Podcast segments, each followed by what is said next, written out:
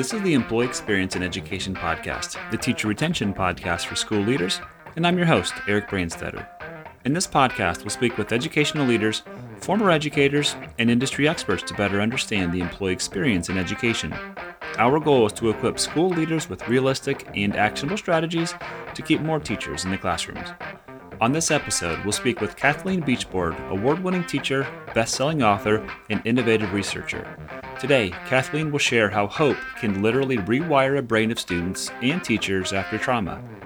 Kathleen also shares why hope is the key to living a resilient, happy, self satisfied life, the power of hope on your school culture, and how to measure the hope levels of your students and teachers for free. Hey, Cathleen, great to see you again. Thanks for joining us today in this podcast. Really excited to hear about you and the work you're doing for schools. But before we get to that, do you mind talking about yourself and a little bit of background and why you chose to become an educator? Um, so why I chose to become an educator, I um, I've always loved working with children. Um, even my first job, I worked at the YMCA. I love kids, and so I got into teaching for that love of children, like that sparks so many people wanting to make a difference. Um, and so, background information about me. So, I love kids. So, I really, really wanted kids. And so, I adopted five of them at once out of a case of extreme abuse and neglect. That was fun. um, no, I love my kids. And then we ended up having two more. So, I have seven.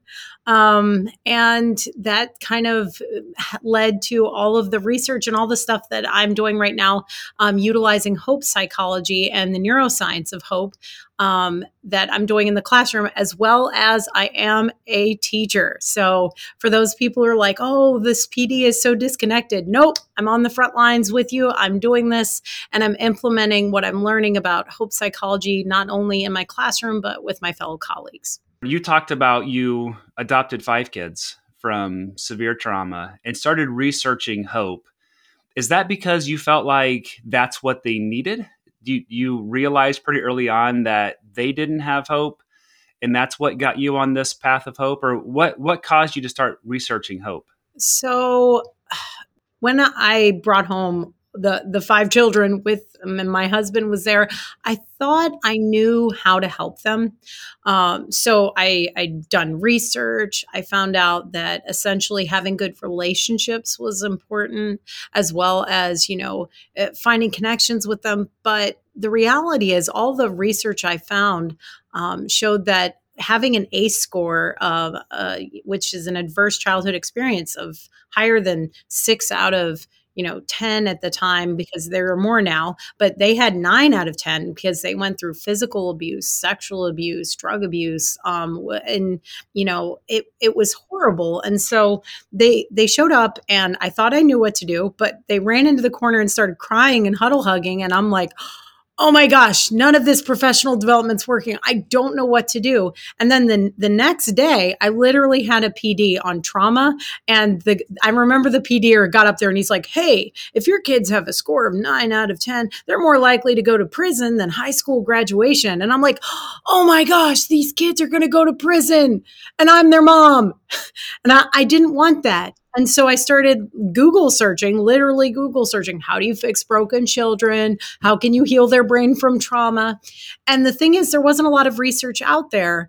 And then through that, I discovered the research of Dr. Snyder. And so what they were finding was, is that essentially, as hope increases in the brain, the impact of stress and anxiety on your medial orbital frontal cortex decreases. So it doesn't take away your pain, but what it does do, the, the brain rewires itself with trauma over the long term, but it rewires itself as you raise someone's hope over the long term. So it is a way to combat the neural pathways that form during trauma and give a kid a chance at having that severe, like the prefrontal cortex working just as well as if they hadn't been through the trauma. And so it is a way to combat trauma in the brain. Those amygdala neural pathways, it's a way to fight back and form new neural pathways that make you resilient and, and, and give that uh, cognitive abilities that can be disturbed through the amygdala pathway. So, in short, I found out yes, trauma is bad for the brain Hope is good for the brain. And if we use it at the same time, we're giving our kids, as well as the teachers, because we go through secondary trauma, our best shot at being able to live a resilient, happy, self satisfied kind of life. Yeah, that's amazing. I so when I think about hope, prior to this conversation, I think about it as this kind of internal optimism that things are going to go well, right? You you have hope that things are going to be better in the future. I certainly didn't think about it as a science, but there is a and you just described a lot of different brain functions and how the brain actually the, the brain changes over the course of time through hope. To me that's I I was not expecting that whatsoever. So you said you thought of hope as this optimism for the future. You're right, Eric. So it's not really optimism per se. It's a mix of your goals, which you set for your future, pathways, how you're going to get to that future, and agency, your motivation to reach the future. So those three things combine together to form your hope. And it's measurable. It's not one of those things that we're going to guess at. You can measure hope. Takes one to two minutes that's it. And you can measure it as an adult, even as a kid, and your hope levels will change. But the higher you get someone's hope level, the more that it's going to be impacted that it becomes Eh, just straight flatline. What what's that mean? Flatline. That you get a high hope level, you can go through death, divorce, darkness, but because you've been to that positive cognition, you know how to get back there. Yes, you've been through things. It'll lower temporarily, but your brain will naturally get back to that point. But if you've never been there, you can never get there. It's like saying Paris exists. Until you've seen definitive proof, you're not going to believe it because all you know is what you know. Mm-hmm. So, goals, pathways, and agency. Can you break those down a little bit more for us? And so, especially around this idea, if I'm if I'm a classroom teacher, or maybe for this podcast specifically, if I'm an administrator working with classroom teachers, how do we start to build hope in the classroom? What does goals look like pathways and agency? What's the what's the kind of real world application here? Okay so there are two real world applications if you're an admin. So the first one is the hope of your culture. And guess who sets the hope of the culture? The administrators and what they do the systems they set up and everything else. And there is actually a new questionnaire that i just worked on and was have been researching for Thrively on the goals, pathways, and agency inside a school culture. And they're made up of your vision and mission, your systems that you have set up for uh, recognition, as well as the environment itself and the way it displays the people that are represented in the building. Um, and so all of those different parts make up your culture. So there's the hope of your culture. This is what you give up in, and give off in your environment. And so that's a test. So you can look at your culture. How hopeful is your culture? Then you have the hope of the people inside that culture, and they bring that with them. So, first thing as an administrator is to find out the hope level of your culture and your people. Then here's the coolest thing Hope is transferable over the course of time. Most people, they hang out with people similar to themselves. Like you, you probably have friends similar to you, similar incomes, similar kind of passions. And so they also have similar hope levels. And teachers tend to get in these mixes where they stay with similar people. Well, first thing as an administrator, it's important to know the hope level of your different people. Why?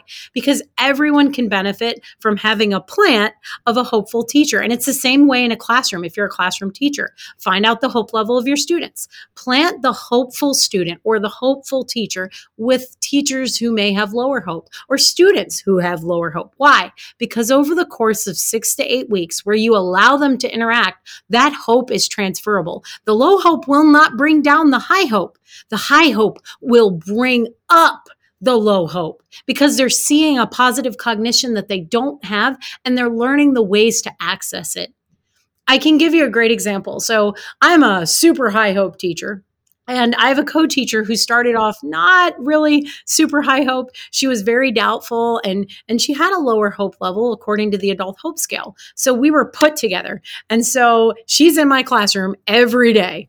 And I know that, you know, she would she would face these barriers. She had a low pathways level, which means when she comes to a problem, she usually thinks of one way for the solution. And so she would think, couldn't figure out a way, and then feel stuck. And that's hopeless. So, me, I'm a high hope person. I believe there are millions of ways to solve a problem. And so she would say, Oh, I have this problem. And I'm like, Well, did you try this, this, this, this, or this? And she's like, oh, I never thought of that. And then over the course of time, she started to develop that same thinking pattern that I was putting out in the environment. And it's just natural because as you see it, you learn it. Hope is learnable. It's not something that you can't pick up on just by being around others. And so you can raise hope scores just by putting people together purposefully, not just randomly. It's seating charts that teachers have. Let's do it scientifically. Don't just do it randomly, do it scientifically. Raise the hope level of your students. Same thing with your teaching staff. Create your professional learning communities scientifically. Don't guess at them. Do it using science. Interesting. And so what what's the assessment look like for that? I know you had mentioned Thrively. So you've worked with Thrively to create these assessments. What what kinds of questions? How do you determine the hope level of teachers? So the, it's the same way that Dr. Snyder, the founder of Hope Theory, created the Adult Hope Scale and the Children's Hope Scale. They're research based and research validated to work and they've been used in thousands of schools. They're even part of the Gallup poll that comes out that some schools may have already taken. And so they're free on Thrively. Like any teacher or any admin can log in, create a Thrively account, and there is no cost for this. I made sure they were free because I understand I am a teacher. So you go in, and the Adult Hope Scale is essentially 12 questions, and they ask simple things like, um, how uh, do I believe that the goals I set for myself um, will be accomplished or the things that I've done in my life have set me up for success? It's questions like that. They're very simple, but they're set up essentially because it's the adult hope scale. We know as psychologists that adults tend to try to trick psychological assessments. So there are a couple of questions in there that actually count for nothing, but you don't know which ones count for what. And so, after giving this assessment, and it's based on a Likert scale where you give yourself a score, like this is not like me at all, this is like me all the time. And so, you take the assessment, and then it will break down your score into agency, pathways and then give you an overall hope score. Now, I saw your face, so you're like, wait a minute, agency pathways, where's the goals? There is no goal score because people are naturally goal directed. So when you woke up this morning, you had goals for your day. I'm going to do this. I'm going to do this podcast with Cathleen. I'm going to go and help my my kid and my wife. I you had those goals. Those goals are natural. However, hope impacts the type of goals that you set for yourself. So, a teacher, let's say they're low in hope. How does it impact them in the classroom? They're not going to seek outside help. They're not going to want to learn anything that they don't already know. It's because they want to do what's safe, what's easy people who are high in hope, they take on more challenging goals. They take on goals to learn new things, to dive into new concepts, and to try new things that could benefit their students. And so it's important that we get people to that high hope level because it will help, especially in the classroom, because they'll have more tools in their toolbox, they'll have more resources, and they'll be more readily accepting of trying different things because nothing works for all kids, nothing works for all teachers. And so this positive cognition that is not just optimism, it is a positive state of mind that we can give people that is a learnable skill, can change their life. They'll set better goals, they'll, they'll try harder things. And because of that, your teachers will achieve, your students will achieve, and your culture will achieve. That's fascinating.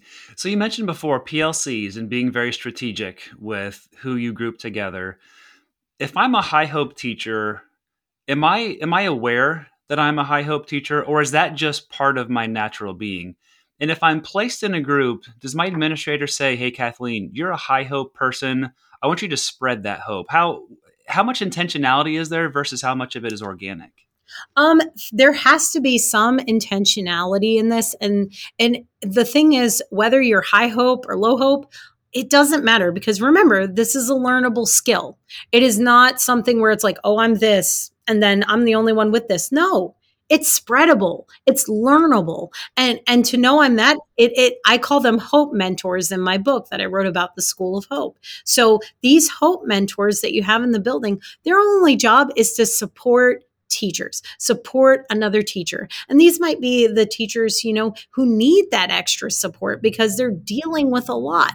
And so having those teachers and knowing who they are, you set up the environment so they can interact but then the rest is organic. You let it happen as an administrator. A great example is two kids in my classroom. High hope kid next to a low hope kid. This is exactly what happened. High hope kid had very high pathways high agency great high hope. Low hope kid barely he had low pathways set low goals and so they're both seniors. The high hope kid said hey i'm going for a college visit this weekend. Low hope kid said what why would I do that? I thought we just apply and get there. No, no, no. You should go visit because you're going to live there for four years. What? Well, how do I get in to do that? Well, did you apply to any colleges? No. I, I didn't even know we should be visiting any. Then, High Hope Kid, and I didn't do any of this. Would you like to come with me on my visit? And my mom can probably help you come take the SAT with me this weekend. We can get you signed up right now. Look, I I set up the environment and then the organic part happened without me. And that's what you need to do. You have to use the strength of your people strategically and another thing with High Hope that you set up in the culture part is finding out what are the strengths of your people and using it because a lot of the time admins say, let me bring in this PD, let me bring in this thing. You don't need something else. You have professionals in your building with degrees and they have experience and background knowledge that could be vital to your success. Because education is put in silos, as we know, one of the things that I also recommend, and I bring this up, is creating a strengths directory. And it's a simple practice. You just ask your staff, what PDs have you had? What do you feel like you're really good at? What things do you bring to the classroom that you feel like you excel at? Then take that, send it out as an Excel spreadsheet where you say, Here, this is what this person has. This is what this person has. You've created the environment for success. How? I'll give you a great example. I wanted to become Google certified. The teacher across the hall from me, guess what? She was Google certified. I looked at that list and I was like, whoa, there's a pathway. And I went and I talked to her, found out there were trainings online, and I got Google certified. And she was there to support me along the way. That creates real professional learning communities because we're using the strength of our people to make ourselves stronger. Not the outside people. And that's the amazing thing. We all have gifts and talents, and hope is utilizing them and making sure they're being used in a building. Yeah, it's it's interesting. So I had a conversation. The last podcast guest that we had is a former NASSP Digital Principal of the Year, and so many times in the conversation, in both in the podcast recording and the pre-conversation, he said, "Eric, I had." He didn't say I had lost hope, but he said I was emotionally spent. I was physically spent, trying to do everything. He said, "You know, I, I tried to delegate as much as possible."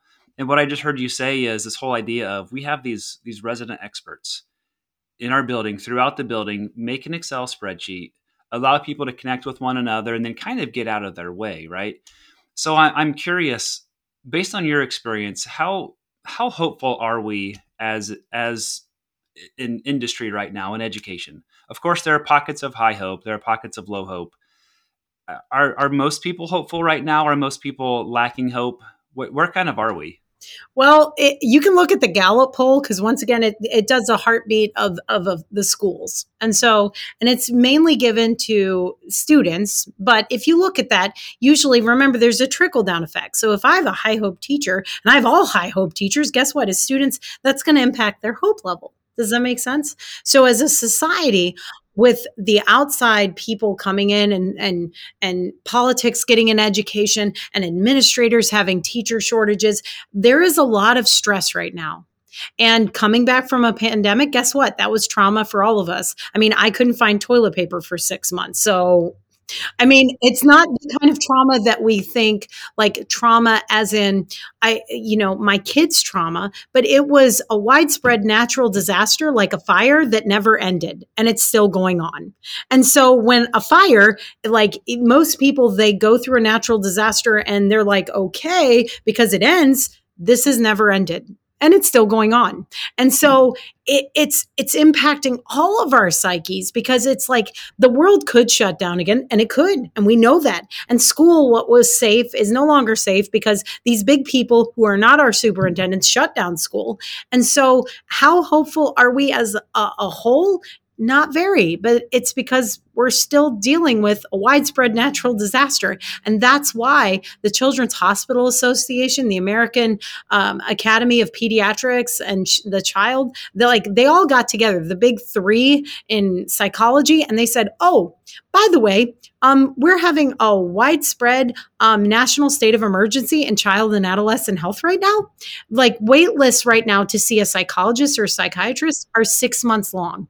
And that's if you're like suicidal. And that's a problem. And so if you think about it, it's a backlog of all these people needing help and they need help now. And we're dealing with it because guess what? We're on the front lines. And so, yes, I, I can see why that principal would say, I became hopeless because we become isolated and, and we're stuck this is why we have to start fighting back. And so, as an overall school system across the US, we're not very hopeful right now. I would say we're on medium to low hope at best. And medium is is just pushing it. And so if you have these schools where they're fighting back with psychological supports and they're built in not i'm not talking psychotherapy i'm talking positive psychology because that's the opposite someone who's high hope has low chance of anxiety or depression and so if we eh, do this and we do it specifically and we do it strategically, we can create those pockets and we can create so many of them that we can drown out the rest. And I thoroughly believe that fMRI brain scans have shown that with my own kids. It's the reason they're here and they're thriving and they're doing great things. But did it happen overnight? No. It takes time, perseverance, and you have to feed it. And so, right now, a lot of people aren't being fed. They're not being nourished. Psychologically, they're isolated and, and they're stuck and they're feeling, feeling hopeless. And so, how do we do that? We have to do it purposely and we can't do it alone. That's why I call it the School of Hope. We have to go in together teachers, students, administrators, parents. This is a movement. And if we move, we can prevent the consequences that can impact future generations. Yeah, that's fantastic. And I love the I love the spirit that you have with this. And you've seen it. So you've seen what Hope does to your own children. You've seen what Hope does in your school. And being an, a, a current educator, you have your own classroom and a co teacher. You've seen the impact that Hope has. So I'll probably be a little bit uh, repetitive or redundant here, but you said a couple of things go in together, let's fight back.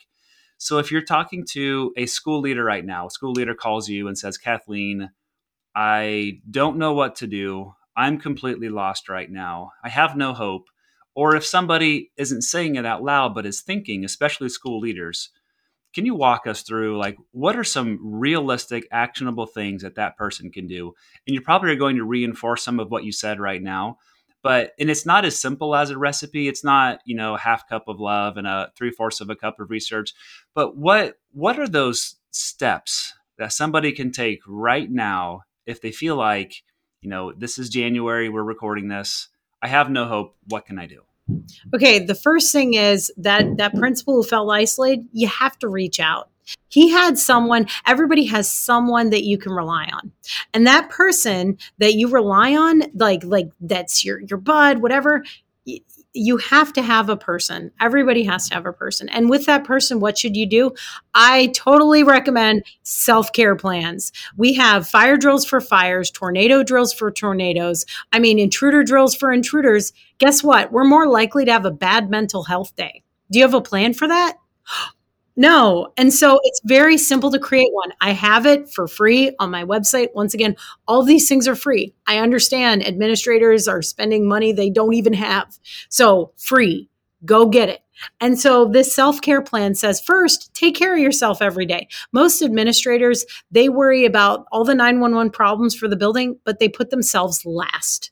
And that's a problem because if you put yourself last and you give everything to the job, you don't exist anymore. Your life just it, it, flies away. And I bet that's kind of what happened with that one principal. So the first thing you have to do is create a, a, plan for yourself, mind, body, spirit, of how to take care of yourself every day. You. And so it can be simple things like me. I purposely wake up hopeful. How? Well, I like to laugh. And so I like dad jokes. I'm just throwing it out there. I'm not a dad, but I love them. And so I wake up every day and I read one. Like this morning, uh, uh, I just remember it because it was great. And it said, um, I woke up and I wondered where the sun went. And then it dawned on me I love it. So I do that every day purposefully because it brings me joy. And then there are other things. So, like social, connect with someone who you care about or end your day with hope. I can do that. Yeah. Being gratitude is a hopeful practice. So, open three emails at the beginning of your busy workday, leave them open, write gratitude as the subject line. And then by the end of the day, fill them out. Why? Because you're ending your day every day on a positive note every day.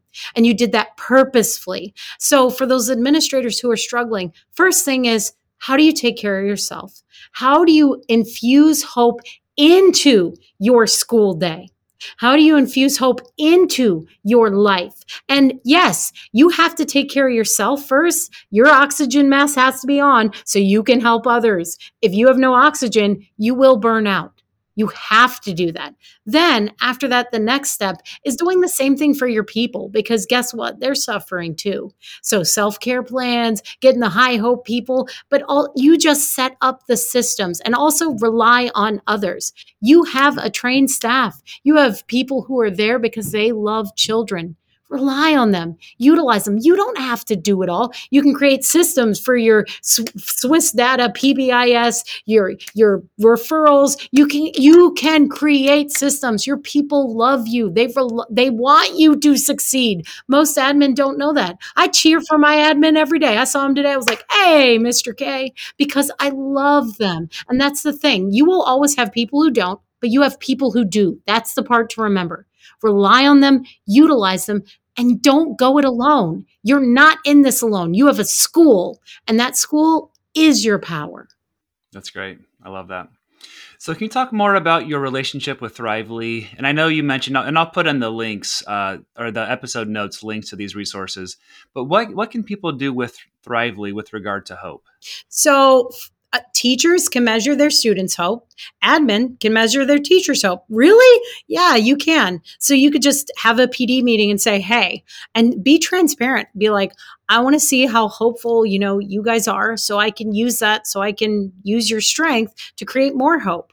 And so find out the hope levels, share them out, and hope if anyone's low in hope, letting them know this is not a horrible thing. It's something you can learn, like anything.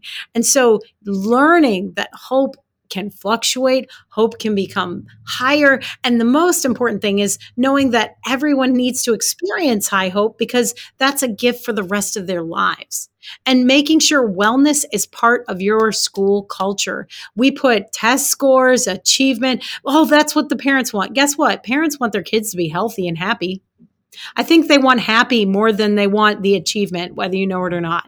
And so making sure as an admin you realize those things and that if you're teaching your the students as well as the the caretakers to take care of themselves. And I'm not talking self care, I'm talking psychological care for themselves and creating systems where you have people relying on each other and you have those supports built into your school. It's important and supports for yourself as well.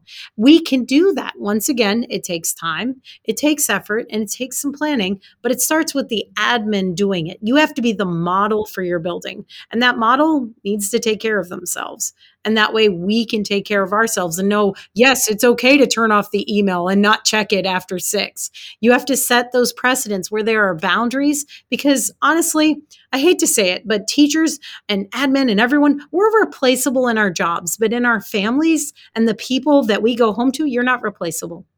And so that's why it's important to take care of yourself because if you're a happier person, you'll bring that to work with you. What's one action or strategy with regard to hope that you hope every school leader takes away from the conversation then applies to their own building? the biggest thing is is that they measure it. We cannot guess at this like, oh, we taught the kids leadership. No, if you taught it, there should be a product from that. We can't guess at the well being of our people anymore. We need to make sure they're okay. We need to set up systems to make sure they're okay. So, measuring hope, that's one piece. Daily check ins for staff members where they know I can come to you or I can email you or there's some sort of system set up where if I'm having a bad day, I can tell you that creates psychological safety and support. And so the biggest one would be measure your stuff. Don't guess at this. And also measure your climate. Like I said, there's going to be a new assessment available on Thrively soon that will also be free, where you can also measure your school culture. It's important that we don't guess at this. Because if you know just like oh my test scores are here you know where you're at you know what you need to work on. It's the same thing with a building. So if you're low in pathways what does that mean? It means that people don't understand the systems that can get them someplace in a building. And it's your job to make those systems more transparent or if you're low in agency, there's motivation lacking, which means your staff need the same thing students need voice, choice, autonomy, and the ability to mastery and feel purpose in their work. They need a stake in that vision, not just you telling them the vision. And so those are simple things that, especially if you read my book, that I have a whole section just for admin after every chapter. It's like teacher section, admin section. It's called Compassion for Colleagues. And it's just different ideas and things that I've done with hundreds of schools across North America that have been very impactful in creating hope filled cultures. And once you do, it's amazing because you think, why taking care of the psychological hope is so important? It makes the entire building start to achieve. You'll see test scores go up. You'll see students in attendance more. You'll see staff in attendance more because it's a place you want to go, not have to go. And what's one celebration that you have that you want to share with the audience today? Well, I've had um, quite a few buildings that I've been working with one on one, doing professional development with. And so, well, although it's not meant to measure any sort of staff retention thing but if you think about it if there if you love your job are you going to leave your job no. And we're in a teacher shortage right now. And so, for those HR departments and principals trying to keep teachers, if you want motivation to keep teachers, create a hopeful environment. Because this one school system that I'm working with, they usually have a retention rate of like that they, they lose 20 to 30% of their staff just mid year when they have, what are you coming back next year? 20 to 30. Nope and then this year it was five. And she was like, oh my gosh, I might actually have my teachers back for more than one year. And I was like, exactly. And it's the most amazing thing because you create the environment. I'm not going to want to leave because there are things worth more than money in this life. And having that job that satisfies you and makes you grow and makes you feel like you matter, that's important. Yeah. I'll go back to what one of our previous guests, Rebecca Carlisle from Gwinnett County Public Schools, she said, "Happy teachers don't quit." I'll add to that and say, "Hopeful teachers don't quit," based on the what you're sharing with us today. And Cathleen, if people want to get a hold of you, what's the best way of them doing that? Well, they can either tweet me out at Cathleen Beach BD, um, email Cathleen Beachboard at Gmail, and then I also have um, a website, theschoolofhope.org, and I'm also on Thrively, so you can contact Thrively because I I do work for them, and I also have doing research for them, or you can also contact me at Liberty University where I'm doing some of my research. So Cathleen CG Beachboard at liberty.edu. That's great. I'll include the links in the show notes as well. Well, Cathleen, thanks so much. What a wonderful conversation. What a great way to start the week talking about hope and the power that hope has for all of us, administrators, teachers, and students. So thanks for everything that you're doing. Thank you, Eric. This has been awesome. And I love this subject because, like I said, it changed my own kids' lives and gave them such bright futures. They're doing amazing. And I've seen mm. what it does for my colleagues and for my students. This has been the Employee Experience in Education podcast. Be sure to subscribe on your favorite podcast platform and don't forget to leave a review. Thanks and have a wonderful day.